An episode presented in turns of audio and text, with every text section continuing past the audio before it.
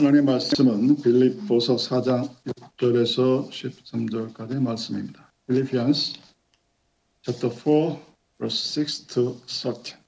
빌립보서 4장 6절에서 13절 공독하겠습니다.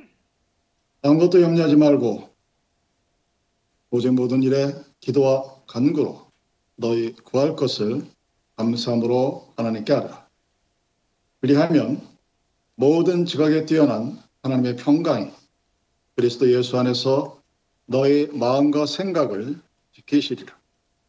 정말로 형제들아 무엇에든지 참되며 무엇에든지 경건하며 무엇에든지 오르며 무엇에든지 정결하며 무엇에든지 사랑할 만하며 무엇에든지 칭찬할 만하며 무슨 덕이 있든지 무슨 기림이 있든지 이것들을 생각하라.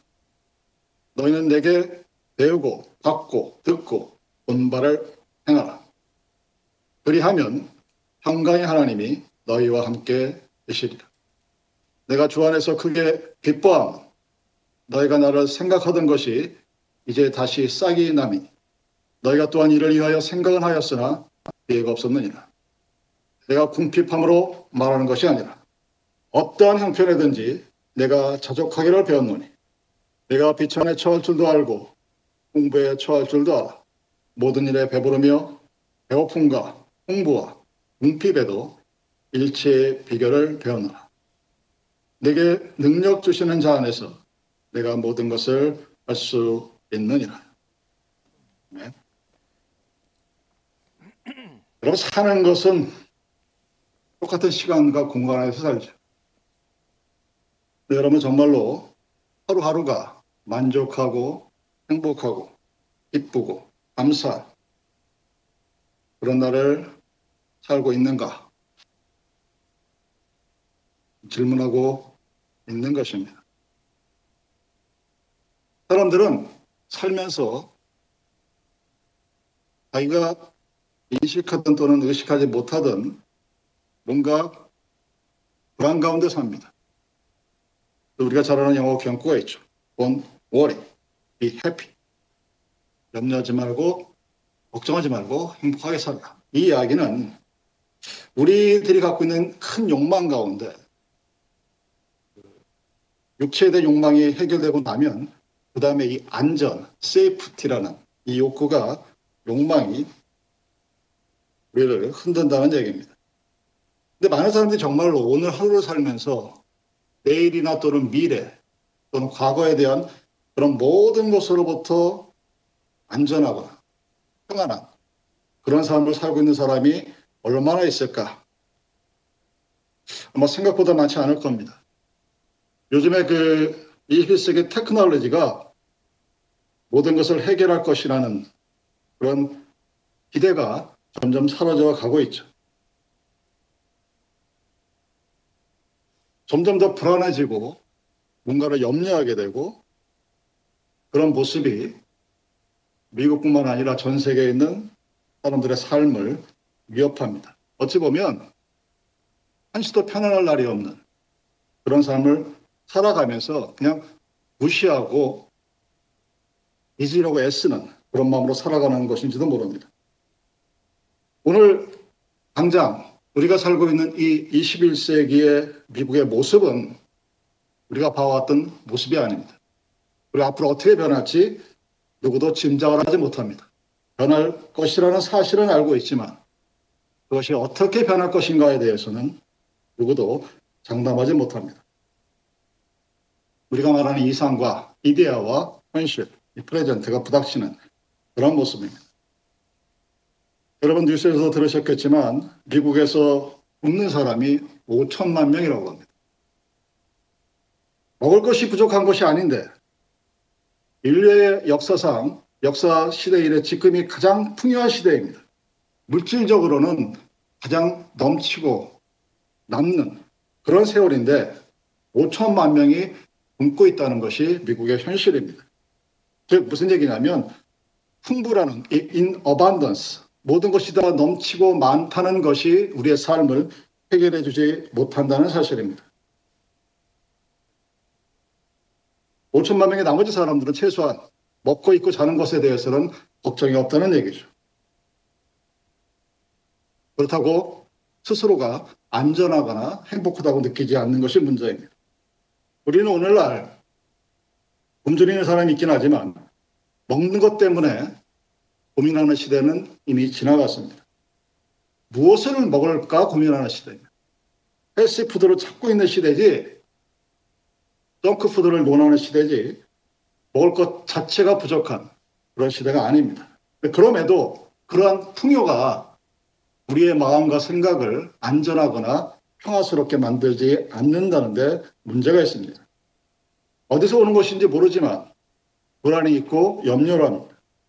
그것이 사라지지 아니하고 개인뿐만 아니라 가정과 사회를 못 먹습니다.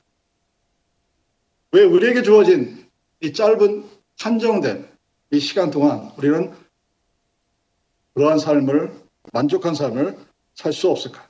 근데 사도 바울이 얘기합니다. 나는 그렇게 살았다. 라고 증거합니다. 나는 비천에 처하지도 알고 공부에 처하지도 알아.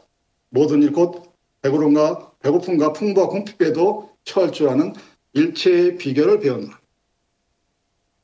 이 사람이 얘기하는 것은 어떠한 조건에 의해서가 아니라 내가 어떠한 조건에 있다 할지라도 나는 항상 만족하고 감사하며 살았다. 하는 자기 인생에 대한 고백입니다. 여러분, 우리가 비천해질 때, 배고플 때, 궁핍할 때, 우리도 사도 바울처럼 나는 만족했노라. 나는 감사했노라. 나는 주님을 찬양했노라. 그런 삶을 살 수 있을까? 사도 바울이 어떻게 살았는지 그 비결을 우리에게 말하고 있는 것입니다. 우리는 비결을 secret이라고 하는 이런 것을 배우면서 방법론적인 문제에 집착을 합니다. 아, 사도 바울이 어떻게 했길래 how they how do they he approach to에서 approach를 자꾸만 듣고자 해요. 무엇이 본질인가는 생각하지 않습니다. 그래서 어, 휴스턴 제일감리교 담임 목사인 찰스 알렌 목사가 얘기했던 야 염려하는 것 대신 만족하며 사는 다섯 가지 방법 그러면 귀가 쫑깃합니다. 이분이 이런 말을 해요. 첫 번째 있는 것을 족하게 여기는 연습을 하라. 두 번째 적은 소득이라도 조금씩 저축해가며 살아라. 세 번째 꿈과 몸을 잊지 마라. 네 번째 될 수 있는 대로 친구를 많이 사귀라. 다섯째 최선을 다하면 길이 열린다는 것을 믿어라. 맞는 얘기고 아마 여러분들도 생각할 수 있는 범위 내에 있는 그런 얘기일 겁니다. 방법론이에요. 이렇게 이렇게 하면 사도바서 살수 있을 것이다. 그러면서 얘기하는 거죠. 외적인 조건이 아니라 내적인 나의 마음 상태. 내가 이런 마음을 가지고 이러한 자세를 가지면 이렇게 할 수 있다. 이것은 마치 매일매일 라더리 5분, 10분 사지 말고 그거를 적금, 저금을 하고 저축을 하면 10년, 20년 후에 몇십만 불이 된다. 이런 것을 알지만 그렇게 살지 못하는 것과 똑같은 그런 모습입니다. 여러분들이 방법론에 집착하는 한 우리는 그 본질을 꿰뚫을 수가 없습니다. 바울이 말하는 이 일체의 비결은 환경과 조건에 따라서 내가 어떻게 대해야 되느냐는 것을 얘기하는 것이 아닙니다. 그것은 환경이, 조건이 어떠하다 할지라도 그가 무언가를 할 수 있는 essence of faith가 있다는 사실입니다. 그리고 사도 바울, 이 사람은 가정이 없어요. 그래서 자녀에 대한 사랑이라든가, 뭐 와이프에 대한 이런 것들을 얘기할 수 없습니다. 친구가 있었겠지만 대부분 배신하고 떠나갔습니다. 그가 고백했듯이 매를 숱하게 맞았고 죽음의 위험이 항상 따라다녔던 사람입니다. 가난했고 궁핍했고 추위와 배고픔으로 고통을 당했습니다. 여러분 주위에 있는 친구 중에 가난하고 궁핍하고 추위에, 추위에 떨고 배고픔에 떠는 그런 친구가 있을 때 여러분들은 그 사람을 내 친구로 대할 수 있는 사람이 과연 얼마나 있을까? 게다가 지금은 감옥에 갇혀 있습니다. 사도 바울이 이 말을 한 것은 감옥 안에서입니다.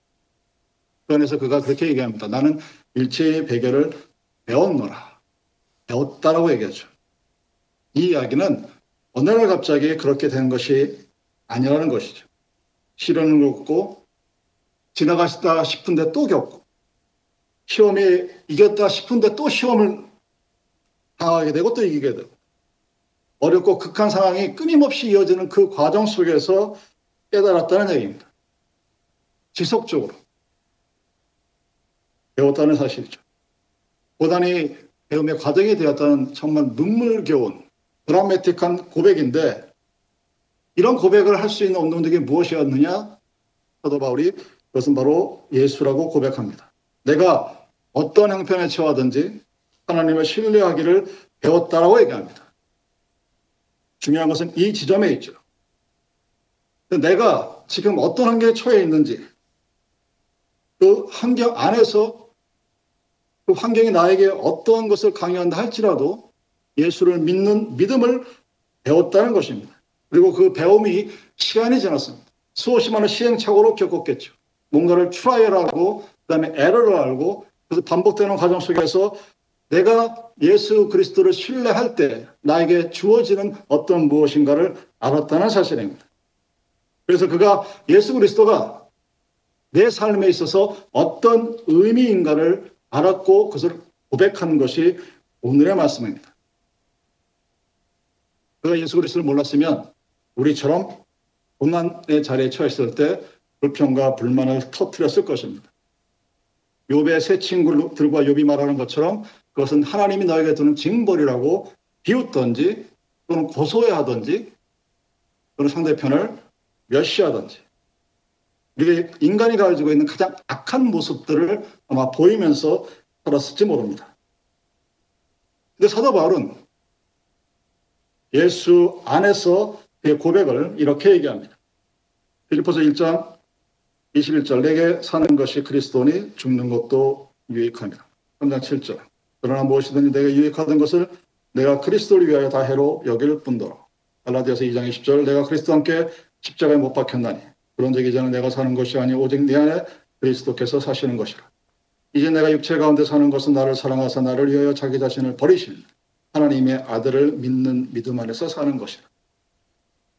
The definition of life of Paul is 하나님의 아들을 믿는 믿음 안에서 grace in Jesus Christ 그것이 사도 바울이 얘기하는 믿음의 정의입니다.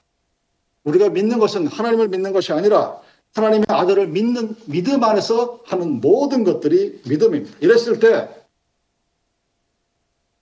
외적인 모든 요소는 갖추어졌지만 내적으로 공허하고 불만족스럽고 어떤 불안스러운 그런 감정으로 괴로워하지 않게 되는 것입니다. 여러분 스스로를 생각해 보시고 돌아보시고 여러분 주위를 한번 돌아보십시오. 외적인 것이 갖추어졌을 때 모든 것이 만족하느냐? 아닙니다. 내적인 것이 또한 갖춰져야 돼요. 이 두, 두 가지가 온전히 일치하지 못하면 그 사람들은 뭔가 불안합니다. 밸런스가 맞지 않아요. 근데 예수가 우리에게 삶의 모습으로서 그 자체로서 우리에게 주어졌을 때 예수님이 우리에게 무엇을 말씀하십니까? 마태복음 11장 28절. 수고하고 무거운 짐진 자들아 다 내게로 오라. 내가 너희를 쉬게 하리라. 그 예수 안에 있으면 예수와 함께하면 해주겠다는 거예요. 근데 사람은 안 합니다. 왜?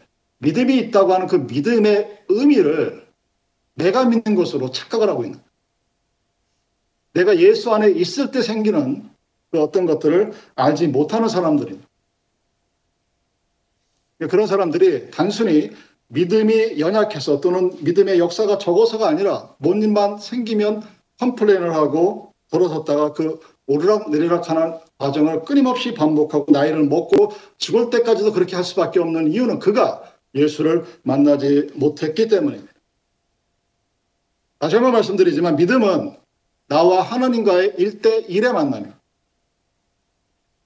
그 만남이 없이 교회의 직분을 감당하고 누군가의 리더로 쓴다는 것은 성경에서 말하는 것처럼 소경이 사람을 인도하는 아주 위험스러운 일입니다.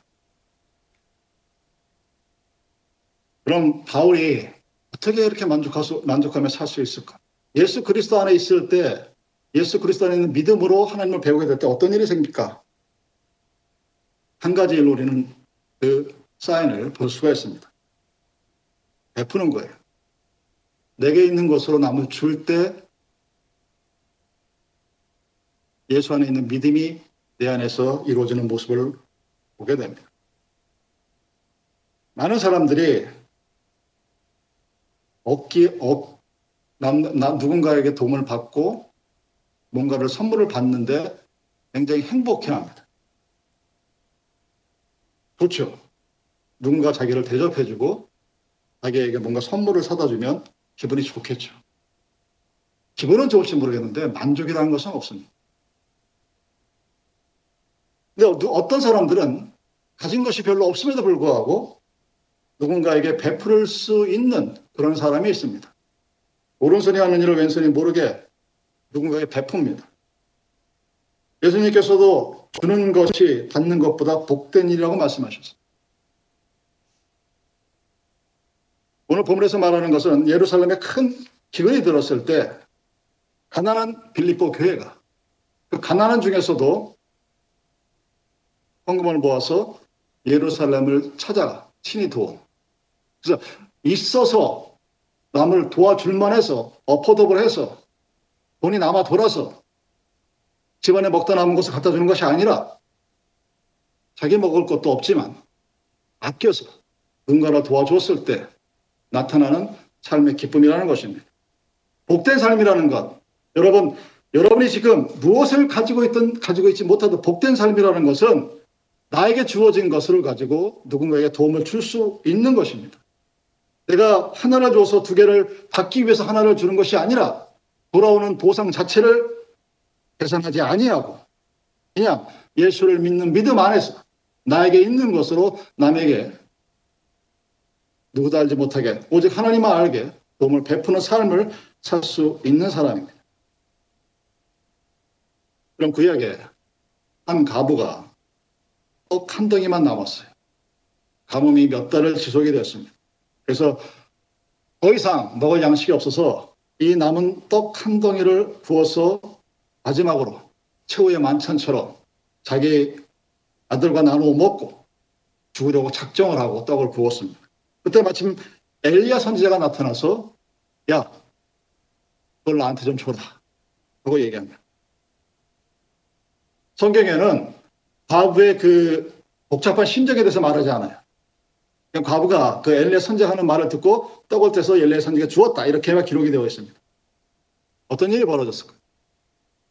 과부의 집안에 있는 기름병이 마르지 않고 밀가루 통에 가루가 떨어지지 않고 끊임없이 채워지는 하나님의 기적의 축복으로 나타납니다. 몇 달간 이어진, 몇 년간 이어진 흉년 중에서도 죽지 않고 살 수 있는 축복이 나타났습니다. 기적이죠. 축복입니다. 그런데 그런 생각을 해보십시오. 이 과부가 아무런 마음의 갈등도 없이 하나 딱 하나 남은 먹고 이제는 죽기 위해서 만들어 놓은 그 떡을 하나님의 선지자 엘리야라고 하지만 처음 본 하나님의 종에게. 그래, 어차피 먹고 죽거나 안 먹고 죽거나 마찬가지니까 당신이나 드십시오. 도대체 어떤 마음으로 주었을까? 성경은 거기에 대해서 말하지 않습니다. 기록하고 있지도 않습니다. 오직 추론하게 되죠. 기독교 소설은 이런 데서 출발한 겁니다. 아, 이 과부가 어떤 마음이었을까를 쭉 풀어 쓰는 거예요. 그럼 한 권이 책이 됩니다.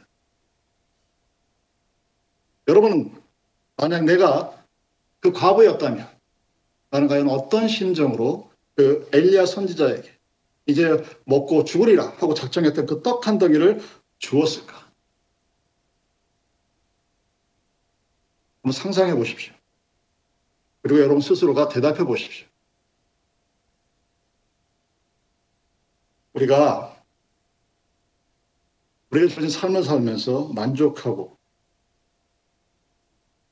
기쁘고 감사한 삶을 살기 위해서는 여러분이 갖고 있는 소유, possession, 거기에 집착하시면 안 됩니다. 나누는 사랑이 있는 삶이 있어야 됩니다. 그것이 많이 나누지 못한다 할지라도 한국 속담에 콩을, 콩을 반쪽이라도 나눠 먹는 그런 형제, brotherly love, 사랑 그런 것이 우리에게 있을 때 그럴 때 감사하고 기쁜 것. 우리가 정말로 믿어야 될 것은 내가 필요할 때 나에게 필요한 것을 주시는 하나님을 내가 믿는다는 그 믿음이 있을 때 가능합니다. 그 사실을 빌리포스 4장 13절에 이렇게 표현하고 있습니다. 내게 능력 주시는 자 안에서 내가 모든 것을 할 수 있느니라. 바울이 그 어떤 환경 속에서도 흔들리지 않을 수 있는 이유는 하나님께서 그 상황을 컨트롤하고 통제하고 채워주실 것이라는 믿음이었습니다. 그 믿음은 몇 번 하다가 끝나는 믿음이 아니라 그의 일생 동안 매일매일 이어졌던 삶의 경험과 기적과 체험이 사도 바울에게 나타날 때 있는 것입니다. 그랬을 때 만족하고 감사하고 기뻐하고 충만한 것. 어떨 때 안에서라는 단어를 in, Jesus Christ에서 in이라는 단어를 여러분이 분명히 알고 있어야 됩니다. 우리가 잘 알고 있는 제이시 페니가 그 백화점을 세우게 된 동기가 뭐냐? 결핵 요양소에서 죽을 날을 맞아놓고 유서를 쓰고 이제 내일 모레면 내가 죽겠구나 하고 있을 때 찬송가 382장을 합창하고 있는 일단의 무리들의 예배의 모습을 보게 되었다고 합니다. 너 근심 걱정 말아라. 주 너를 지켜라. 그 말씀, 그 예배. 그래서 제시 페니가 그의 삶이 단순히 인생에서 성공뿐만 아니라 그의 삶이 나누고 못해주는 그런 삶이었다는 것입니다. 여러분이 오늘 우리에게 나타나는 이 환경이 어떠하든지 간에 흔들리지 않는 삶, 그런 삶을 살기 위해서 우리가 해야 할 일이 무엇이냐? 버스에 말한 것이 바로 6절과 7절입니다. 염려 대신 하나님께 감사함으로 구하라. 그리하면 하나님이 우리의 마음과 생각을 지키겠다. 여러분의 마음과 생각을 하나님이 지키는 겁니다. 내 마음, my mind, my thinking이 아니라 하나님께서 내 마음과 생각을 컨트롤하고 지켜주시겠다고 얘기합니다. 아무것도 염려하지 말고 오직 모든 일에 기도와 간구로 너희 구할 것을 감사함으로 하나님께 아뢰라. 그리하면 therefore 모든 지각에 뛰어난 하나님의 평강이 그리스도 예수 안에서 너희 마음과 생각을 지키시라. The peace of God you keep your mind and your thinking. 여러분 예수님께 나올 때 예수님을 바라볼 때 내가 예수를 배울 때 그리고 예수가 나의 모든 것과 내 생명과 내 미래를 주관하신 것을 믿을 때 우리 그때만이 세상에서 주는 그 모든 것으로부터의 염려를 떨쳐버리고 기쁨과 감사와 충만함이 나타나 만족하며 살아가는 삶을 살 수 있다는 얘기입니다. 여러분이 이 어지러운 세상 중에서 이 서로를 만한 troubled life라고 표현되어지는 요즘의 시대 속에서 평안함을 누릴 수 있고 평강을 누릴 수 있기 위해서 무엇을 해야 하느냐? 8절과 9절이 그것을 얘기합니다. 우리가 그러할 때, 즉 우리가 듣고 보고 배운 바를 행할 때 평강의 하나님이 함께하는 축복이 있을 것이라고 이야기합니다. 정말로 형제들아 무엇이든지 참됨이 무엇이든지 경건하며 무엇이든지 오르며 무엇이든지 정결하며 무엇이든지 사랑할 만하며 무엇이든지 칭찬할 만하면 무슨 덕이 있든지 무슨 기름이 있든지 이것들을 생각하라. 즉 여러분들이 어떤 일을 무슨 일을 어디서 어떻게 어떻게 하든지 간에 이것을 항상 생각하라. 무엇을 생각하느냐? 너희가 내게 배우고 받고 듣고 본 바를 행하라. 말씀을 들었으면 듣는 대로 행하면 그리 하면 therefore 평강의 하나님이 the peace of God be with you 너희와 항상 함께 하신다. 그랬을 때 평강이 오는 거예요.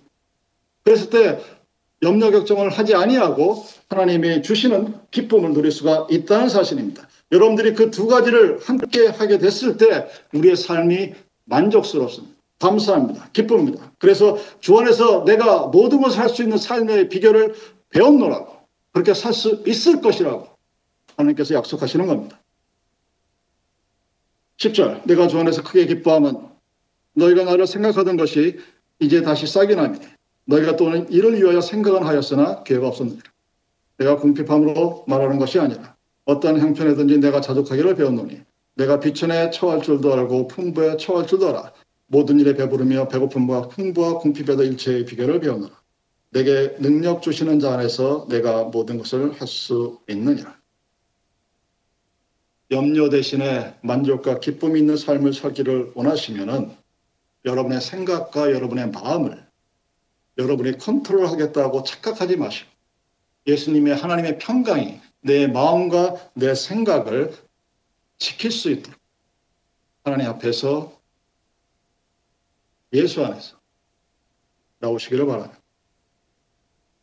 그랬을 때 나에게 있는 것을 나누어 주는 삶을 살게 됩니다. 우리 부모님께 정말 감사하는 것 중에 하나는 뭐 특별하게 살라고 얘기는 하지 않았지만 누군가를 도와줄 때 보면 항상 새 것을 줘요. 뭐 장인 장모도 그러신다고 그러는데 누구한테 줄 때는 가장 잘생긴 과일을 줘요. 제가 기억하는 게 고등학교 때 보면 저희 집에 차가 한 열 몇 짝씩 들어와요. 선물이 추석 때가 되면. 그걸 저 혼자 다 먹었어요, 사실은. 그런데 그 중에 좋은 거는 골라서 누군가를 갖다 주는. 뭐 특별히 그렇게 하라고 배운 것도 없습니다. 그냥 보기만 했어요.